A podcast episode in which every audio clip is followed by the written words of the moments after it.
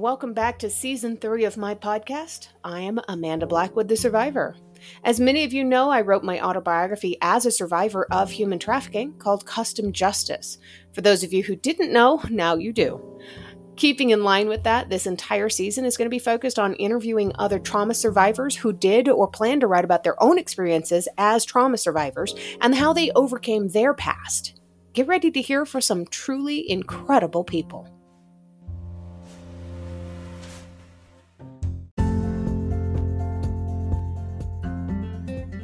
Please hang on for a moment through this brief advertisement. This is what currently pays for the show. Of course, I will also take donations through PayPal to keep the show running, or you can show support by a simple book purchase. I have quite a few out there. Just look for books by Amanda Blackwood on Amazon or Barnes & Noble. Your purchase does go to helping to support local organizations that help fight human trafficking also.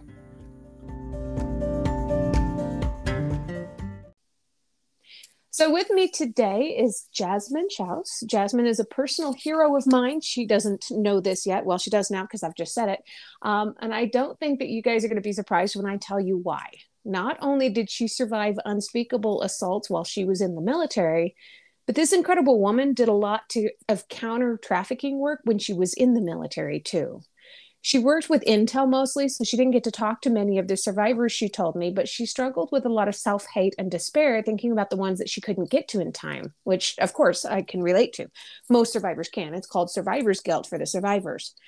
But it's known as Schindler syndrome in the cases of these incredible people like Jasmine.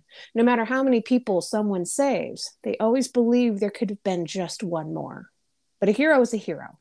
And Jasmine, you are incredible. So, on behalf of all the survivors around the world, thank you for everything that you have done. We love you.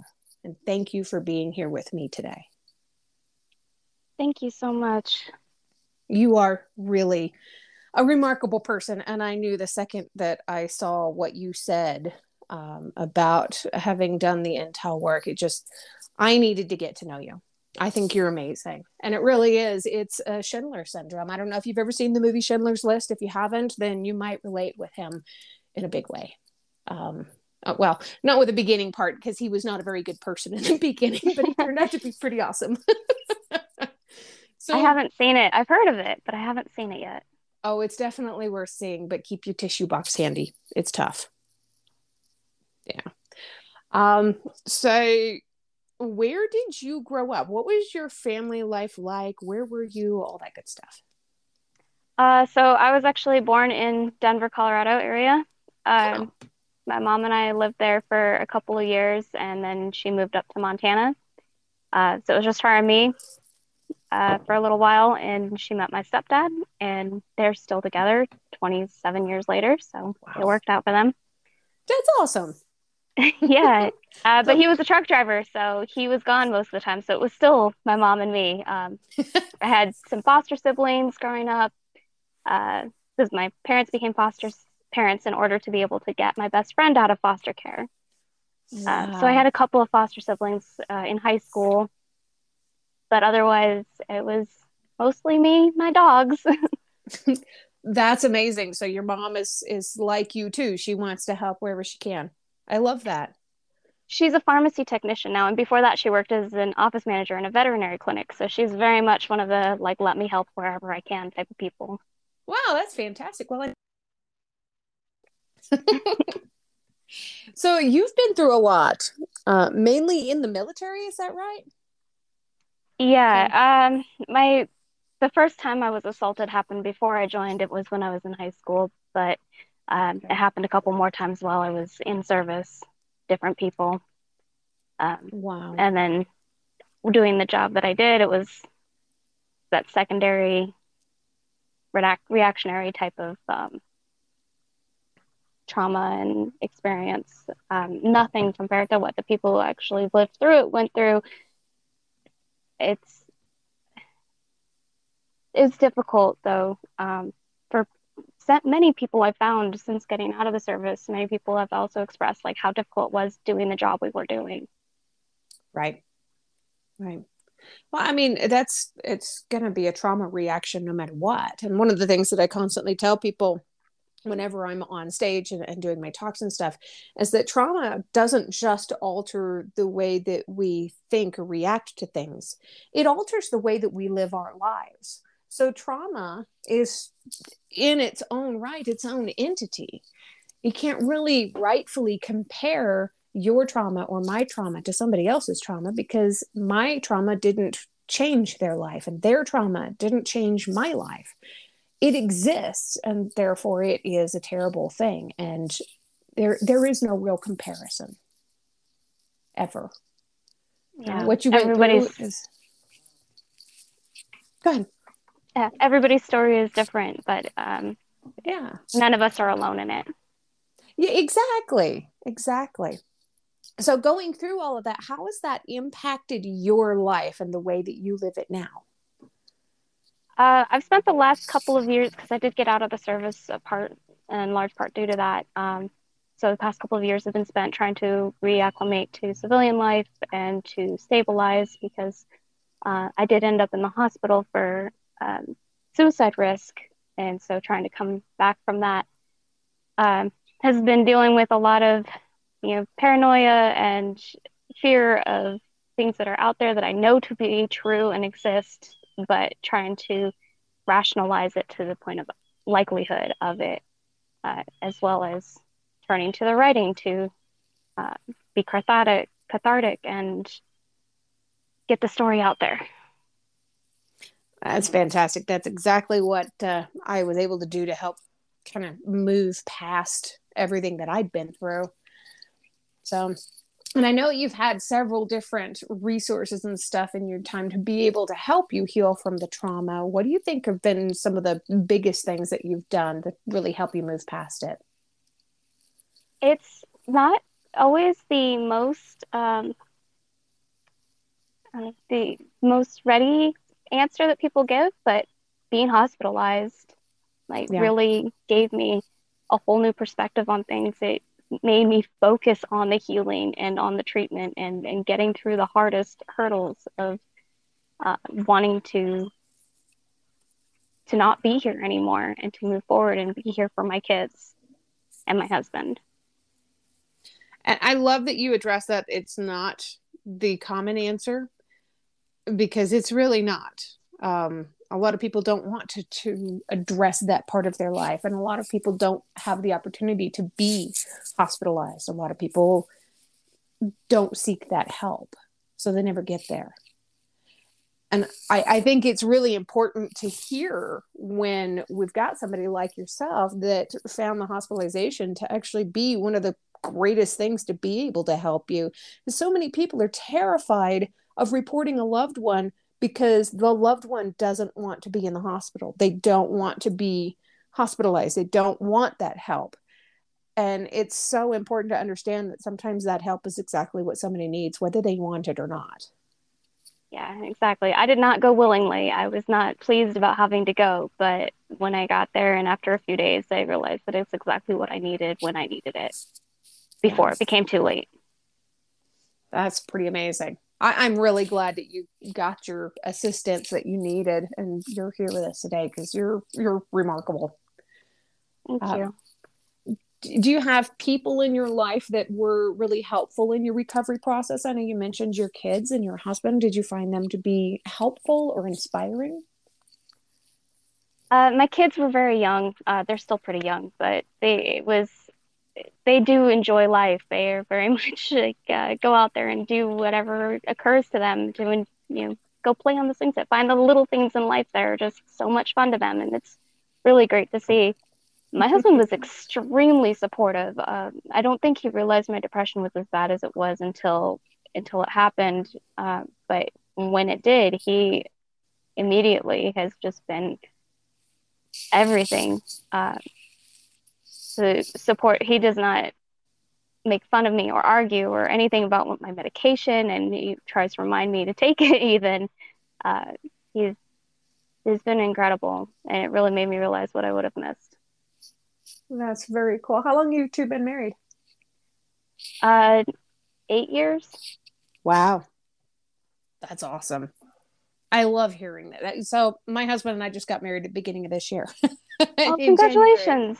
Thank you. And it's the first time in my life I've found somebody that sounds like that. That he's supportive and kind and gentle and he gets it. And if he doesn't get it, when he does get it, it really sinks in hard and he's all over it. He's like, no, I've got this. Love yeah, that. The support is invaluable. Yeah, it really is. My best friend was amazing too at the time. Like she had a different experience in the hospital than I did. And when she found out that I was there, she was like, do you want me to come down and get you out? I will, I promise. I'll, and she lives in Montana still, and we were in Texas at the time, and so she was she was immediately just right there for me the entire time. Wow, is that the one that your mom got out of foster care? No, it's a different one. Wow, it's pretty awesome that you have these friends in your life that you've known like this. Yeah, That's some neat. of my friends have been really great over the years. Yeah, yeah, I got a couple of those. I wouldn't trade them for the world. so, whenever you have a little win in life, whenever you do something or you accomplish a task or you write a part in your book that's been really difficult, do you have different ways that you like to celebrate your little wins? I like to, it depends on, honestly. Um, if it's something like nailing a part in the book that I'm writing. Uh, it makes it, it just sounds perfect and it's exactly what I want it to be. I'll get some ice cream, like just something simple. Uh. If it's something where I've had like a, a rough day or some kind of um, breakthroughs in therapy or a little bit more heavy topic wise, uh, I'll I'll go buy a new book or at least just go to the bookstore and get a chai. that sounds like a great plan. I like that. The ice cream thing, especially. Um, I need to stop eating it once every two days and probably only do it for special occasions like that. I had to come up with a trick where I will get a bag of carrots, and anytime that I want ice cream when it's not celebrating something, I just eat some carrots. okay, that's genius. I may have to do that. So, what's one thing that you wish you could tell someone who's going through what you went through back then? Hold on, and that you're not alone. Everybody's challenges and issues are completely different. Nobody's lived experience is the same, but they're similar enough that the community is there to support you. Awesome.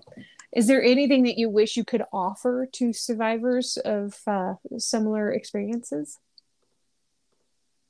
I wish I could. I, I wish I could take away their pain. That's not at all possible, but I'm absolutely always willing to hear somebody's story if they're willing to tell it or to be to talk about anything that they're interested in if they find some kind of other passion that they they want to share I may not know about it, but I will love seeing your eyes light up about it. That's awesome. Very cool. So, and I know that you did write your book about um, and, and how it relates to your experiences. How does it relate to your experience? Can you tell us a little bit about it? Yeah, uh, my book is called Insanely Sane, and it is set in the mental hospital treatment center uh, uh, where 10 different lives have intersected on the ward. It's a young adult story rather than when I went in at 29. Uh, but it's about how these different lives come together and their traumas and their histories and the things that happen to them. So many stories are about the things that happened, and you don't see what happens next, how they get past it, and how they can start to live their life again. And so that's what I wanted to focus on with this book was to show that healing part of it that that things do continue on. That's awesome. Do you have any of it that you would like to read for our listeners? Uh, sure. Okay. This is from a character called Matthew. I waited a few minutes before I went inside. Renee stood at the bookcase with stacks of books on the three tables surrounding. You know the books are supposed to go on the shelves, right? I leaned on one of the chairs and watched her sort through the stack, placing a book with a blue cover on one pile and one with a darker blue cover on a different. When she finally looked up, I could see her eyes were red rimmed and kind of puffy. Sorry, I lamented. What happened? She shrugged and returned her attention to the books. This helps calm me down, she explained, but I could barely hear her over the noise coming from the other common room. So, what are you doing with them? Sorting by genre and author. You're alphabetizing the ward's bookshelf. I stared at her. Renee kept up her work, glancing back at the back of a book before moving it to a pile. It's distracting. Okay, said slowly. Then do you want help? She shrugged again. If you want. What do you want me to do? I picked up one of the books from the table. It had a picture of a cowboy kissing a girl on the cover. And why is this in a teen ward? I love it. so, where can people find your book when they're looking for Insanely Sane? Right now, we did a digital release of it on Amazon, so it's on Kindle Unlimited, and the physical copies will be made available coming out September 10th for World Suicide Prevention Day. Oh, that's fantastic. I love that, Jasmine. That's oh so cool. Um, I'm probably going to grab the Kindle version. I don't have Kindle Unlimited, so I'm going to pay for it. Um, but as soon as that comes out in the paperback, you better believe I'm going to have that on my shelf. I can't wait to grab a hold of that book. Oh, thank That's you awesome. so much. That's my really publisher cool. and I worked really hard on developing some uh, discussion questions and some mental health exercises, meditations, things like that to go in the back along with resources. Oh, very cool.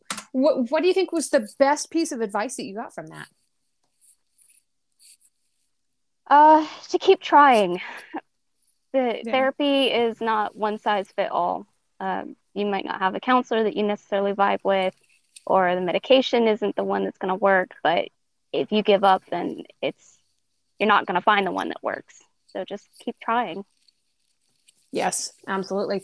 I've interviewed a couple of therapists on my podcast in the last couple of weeks or so.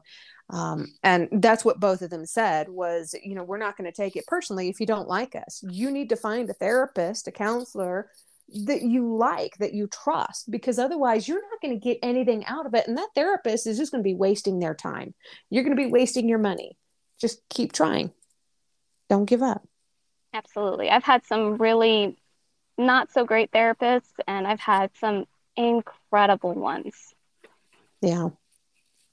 Yeah, I went through a couple different therapists in 2019 myself. And the first one was, I thought she was helpful, but it wasn't until I met the second one that I realized how wrong I was. I didn't know enough about therapy and counseling to understand that she really wasn't doing a whole lot to help. She was just offering a listening ear. She had no idea how to deal with what I was dealing with either, which has a lot to do with it.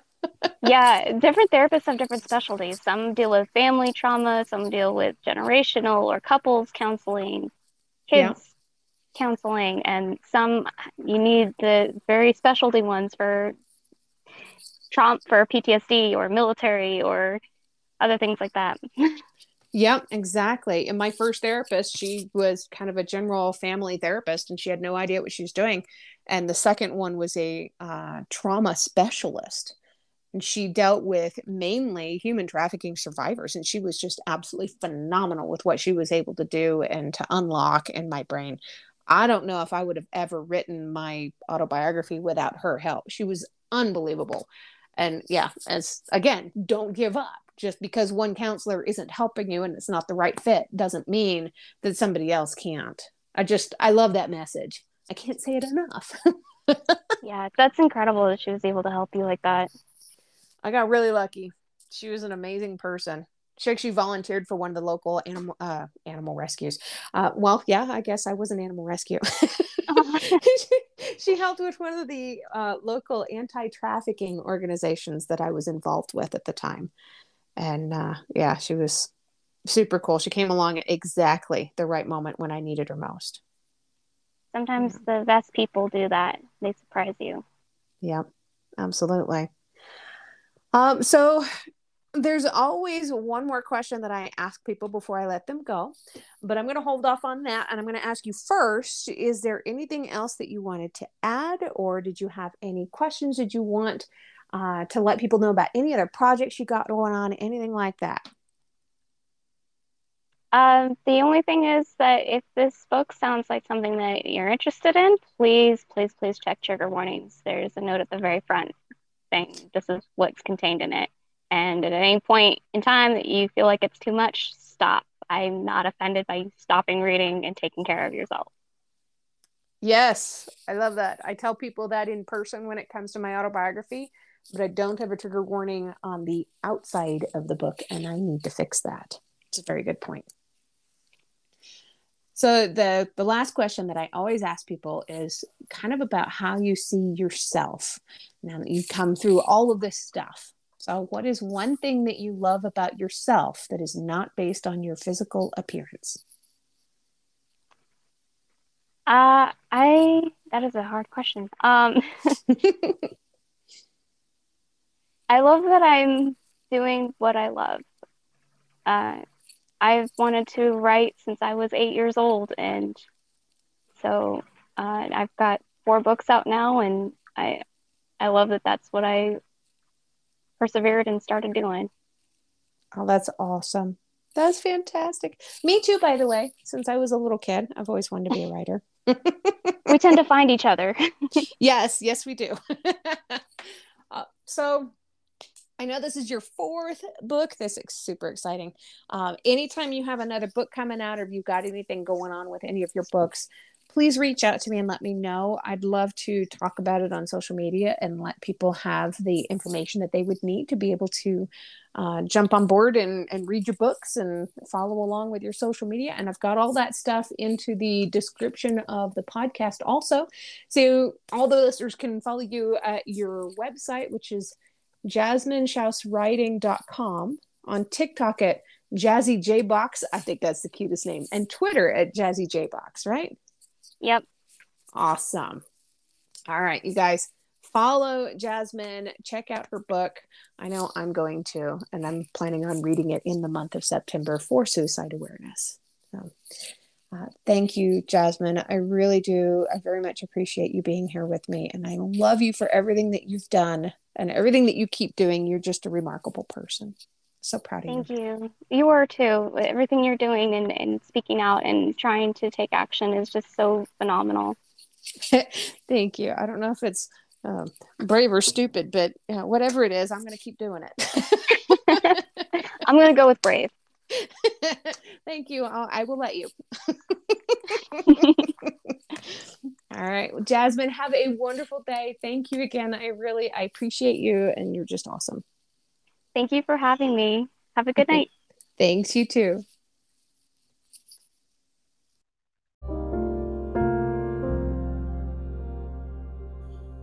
If you've enjoyed tonight's episode, make sure that you head on over and check out the episode description.